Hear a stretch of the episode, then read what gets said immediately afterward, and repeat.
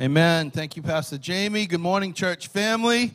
We're an exciting morning. Amen. Celebration. Amen. You can one person's excited. Christina's the only one. Well, we just celebrated communion together, a time where we reflect what Christ has done for us and the new life that can come as a result. That same new life that's reflected with baptisms, with, with baby dedications. And so I just want to take a few moments with you to share a short reflection. And I've titled it Life Giving Friendship. Life Giving Friendship. And I, w- I want to read a scripture to begin.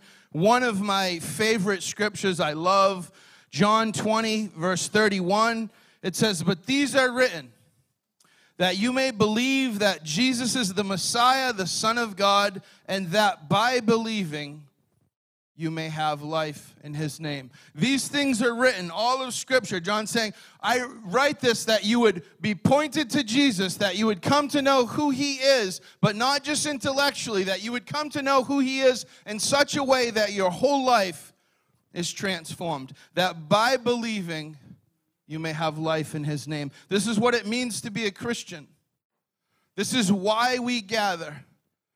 And over the last few weeks, you've heard me and Jamie and Sam preach, and there's nothing better than when God does something and we recognize it rather than us trying to do something, amen? And so Sam and Jamie and I didn't get together and say, okay, y'all gonna preach on this, y'all gonna preach on that. We, we just did what we did.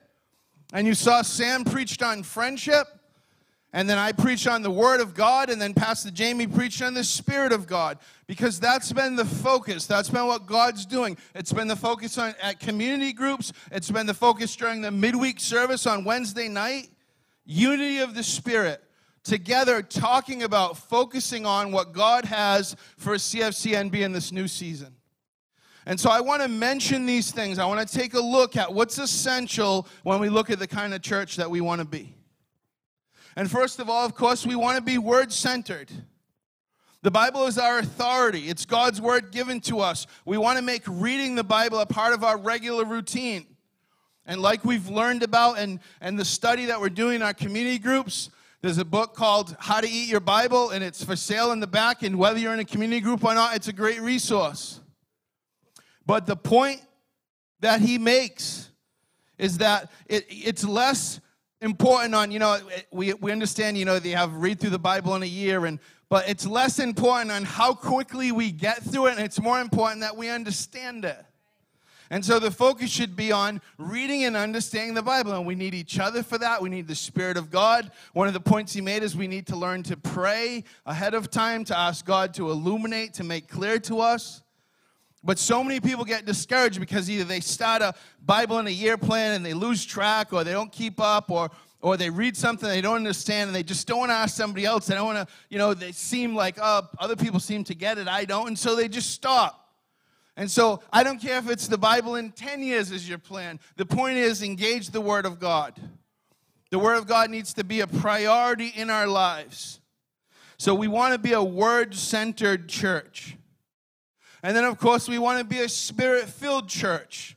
We need to rely on the Spirit of God to fill us, to empower us. Apart from Him, we can do nothing. Amen? And so the Spirit of God makes us more like Christ. We call that process sanctification, theological term that simply means being more made into the image of Jesus. That as we walk, becoming more and more like Him. So the Holy Spirit makes us more like Christ. The Holy Spirit gives us power to witness.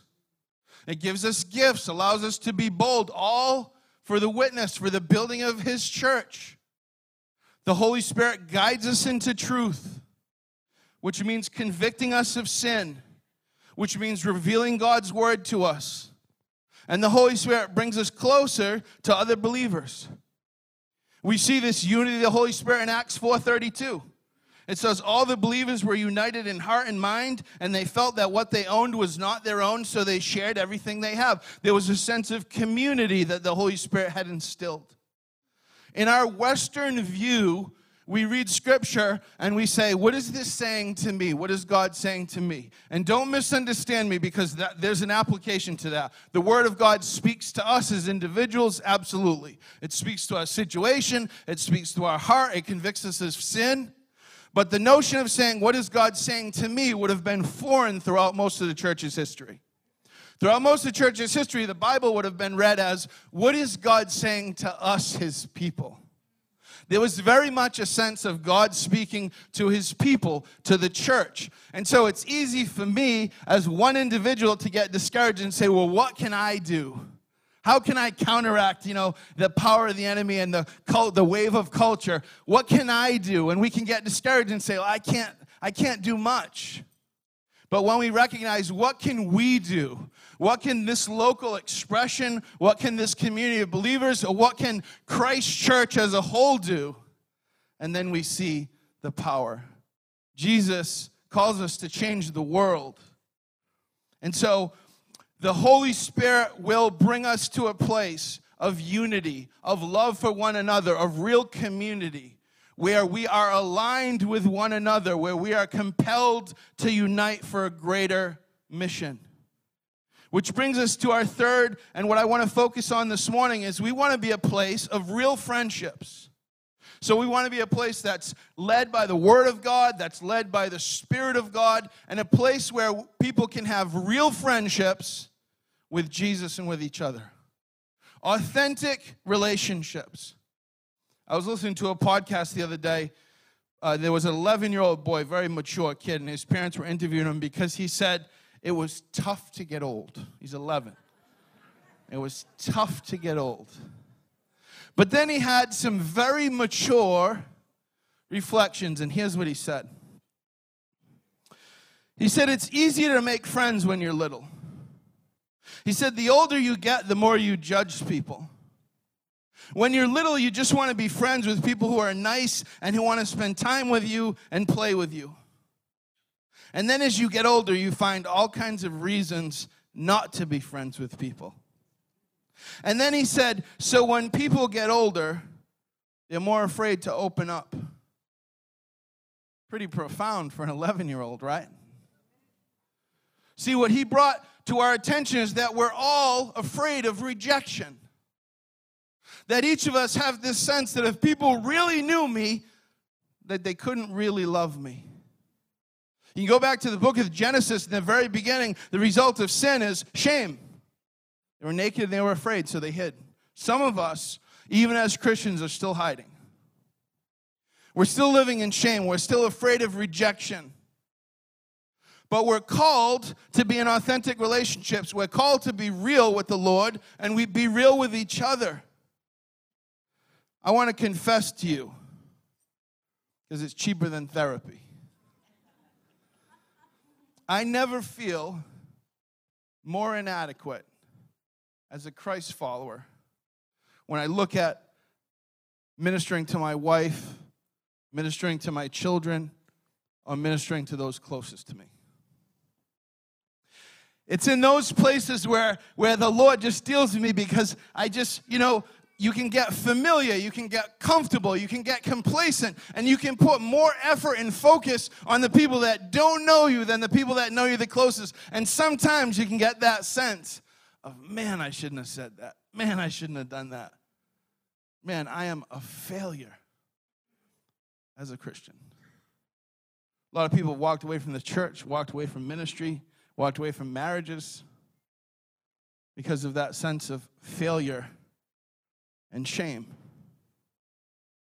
So I want to read to you now from Romans, Paul's magnum opus. And, and we can read the Bible and we can look at things from a purely intellectual standpoint. And the, the book we're reading talks about that as well. But the Bible is more than an intellectual book.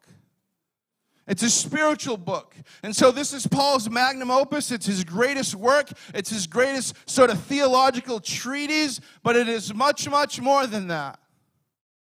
And we can read the Bible and we can think people are removed from everyday life. Like these, you know, these people, they were so good. I love when people say, well, people in the Bible are so good. David was a train wreck. Hello? He was. He was a man after God's own heart. And at the same time, he had an affair, and then he killed the husband of the woman he had an affair with, who was a good, honorable man. Yet David was a man after God's own heart because David knew what it meant to repent. See, sometimes we're sorry for the effect of our sin, but we're not sorry that we've sinned. True repentance, what David knew, is that it was he was living for an audience of one. What Paul is doing here is not just teaching. Paul's confessing. Paul's testifying. Paul is sharing his heart with his community. Paul, Paul's being real. And I think we can read Romans again and again and again and we can miss it. We can find the deep theological truths and we can miss that Paul is sharing his heart. So I want to look at Romans 7. I just want to look at verses 4 through 7 and then 14 through 25. And I want to point some things out. Verse 4. Paul says, So, my brothers and sisters, you also died to the law through the body of Christ, that you might belong to another to him who is raised from the dead in order that you might bear fruit for God. What Paul's saying is what you you were once a slave to sin, you were a slave to the law, now you're a slave to Christ. Now you belong to another. And then he says, and the reason that you belong to another is to bear fruit for God. Is to live for his glory. Is to make a difference in the lives of other people. Verse 5 For when we were in the realm of the flesh, the sinful passions aroused by the law were at work in us, so that when we bore fruit, it was for death. Paul's saying, in other words, if you keep living in the flesh, if you keep doing the wrong things, then it, it, it spirals, it continues. Bad leads to bad, leads to bad, leads to death. And Paul's saying, so the fruit of the way you once lived was death. But now, verse 6. Or instead of that, by dying to what once bound us, we have been released from the law so that we serve in the new way of the Spirit, not in the old way of the written code. In other words, Paul's saying, look, now, rather than a list of do's and don'ts, rather than being a slave to this law, to trying to keep the, I can't do this, I can't do this, I have to do that, I have to do that, Paul's saying, now, you're submitted to the Spirit of God. Now you're partnered with Jesus. Now you're walking with Him. Now it's not the old way, but it's the new way. It's a different way. And then in verse 7, he says, What shall we say then? Is the law sinful? Certainly not. Paul's saying, those, the law, God's objective standard of what's right and wrong, is not abolished. Jesus said, I've come not to abolish the law, but fulfill it. So Paul's saying, that's not bad. And in fact, he goes on in a more practical way and he says this I would not have known what sin is had it not been for the law. So Paul's going, look, if there was no objective truth, if there was no God, if there was no standard, then we're all left with preferences. We're all left with what I want, what you want, what I feel, what you feel. And instead, Paul's saying, no, no, no, the law is good, it has a purpose. For I would not have known what coveting was if the law had not said, you shall not covet. And then in verse 14, he says this We know that the law is spiritual but I am unspiritual, sold as a slave to sin. And then Paul's about to pour out his heart here. And don't miss it because he's very repetitive and he's very clear and he's desperate and he's being real. And he said, I do not understand what I do. So Paul's beginning by going, for all my, you know, intellectual ability, for all my, my theological prowess, I want to begin as I teach you now to say, I don't get it. I don't even understand it. It doesn't even make sense to me. Paul is saying, for what I want to do, I do not do, but what I hate, I do. Paul's going, I read the Word of God, I have the Spirit of God, I, I walk with Jesus, and yet the stuff I want to do, the stuff that I know I should do, I don't do that stuff. And Paul's going, in fact, the stuff I do, he's not saying it's just stuff that, you know, he shouldn't do. He's like, it's the stuff I hate. I hate it. I can't stand it. It's the worst stuff in my life. And he's saying, in the stuff that I want to do, I find myself so often not doing it. This isn't just a theological work, this is a confessional. Paul is crying out, he's baring his soul. I don't know how many times before I read Romans before I got this. It's like, oh, Paul, you're so smart. We can miss it. We can, we can see the Bible as impractical, as a book that just speaks these things. Some of them we understand, some of them we don't. But Paul's trying to be very practical here. Day to day stuff. I preached this in the first service. I had a brother come up to me. I couldn't even get down the stairs, and he was weeping, walking down the aisle. And he was saying, Thank you, thank you, thank you. And I just thought, Well, that's just the gospel. That's just the gospel that we have no hope. We have no, no possibility of change but for Jesus. And so Paul's saying, and if I if what I do not want to do, I do, I agree that the law is good. In other words, what Paul's saying is it's not a question of whether there's a God. It's not a question of whether what he says is good and perfect. I know that it is. I know that it is in my spirit and in my soul. That's absolutely the case. Saying he's not arguing against the law. That's what some people do. Say, well, truth is relative. You know, if you're a philosopher, you can go, well, is that statement relative? And you can kind of get it, but truth is relative. Okay. What is that? So everybody's truth is the same. Paul's going, no, no, no. Truth is not relative. Truth is objective. God has the standard. Say, I know the law is good. I know truth is real. I know Jesus is who he claimed to be. And then there's a little bit of hope here in verse 17 because he says, As it is, it is no longer I myself who do it, but it's sin living in me. And that's a very deep theological truth that Paul's bringing up there because he's saying, I understand that despite my best efforts, that despite knowing the truth, that despite being filled with the Spirit, my flesh will never be converted. Now, just like he's going to go on to say, where just because where sin abounds, grace abounds. So where, where sin is, there's more grace. So do you keep on sinning? No. So he's not. The, the conclusion is not then do whatever you want. The conclusion is you keep fighting. But Paul's saying, but understand that this side of eternity, none of us are going to be perfect. That we're all going to continue to sin.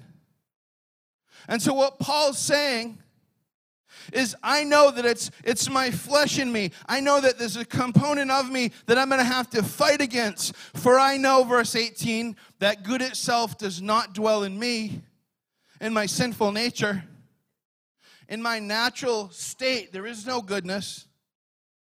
So Paul's now going from his his state, from our condition, from the struggle we have to the reality, and then to the hope. For I desire to do what is good, but I cannot carry it out.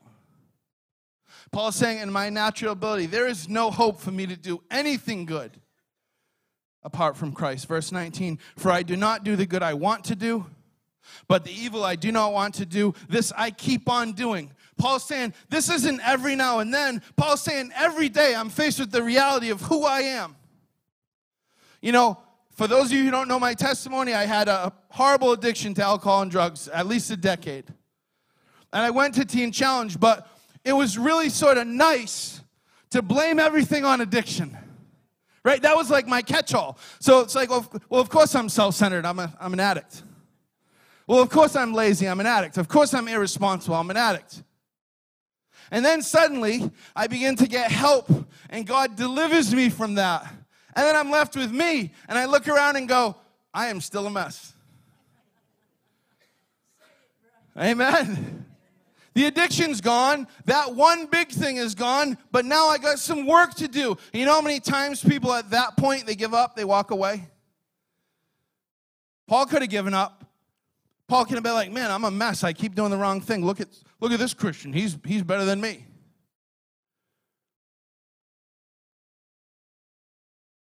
Now, if I do not do what I want to do, verse 20, it is no longer I who do it, but sin living in me. This is an encouragement, it is a teaching, but it's also an intimate confession.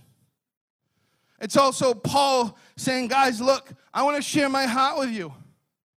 I want to tell you what my day to day Christian walk looks like. I don't want you to think things about me that aren't true. Paul's writing to other brothers and sisters to instruct and teach, but also to bring the reality of our struggle with the flesh in this world. And he says, verse 21 So I find this law at work. Although I want to do good, evil is right there with me. For in my inner being, I delight in God's law.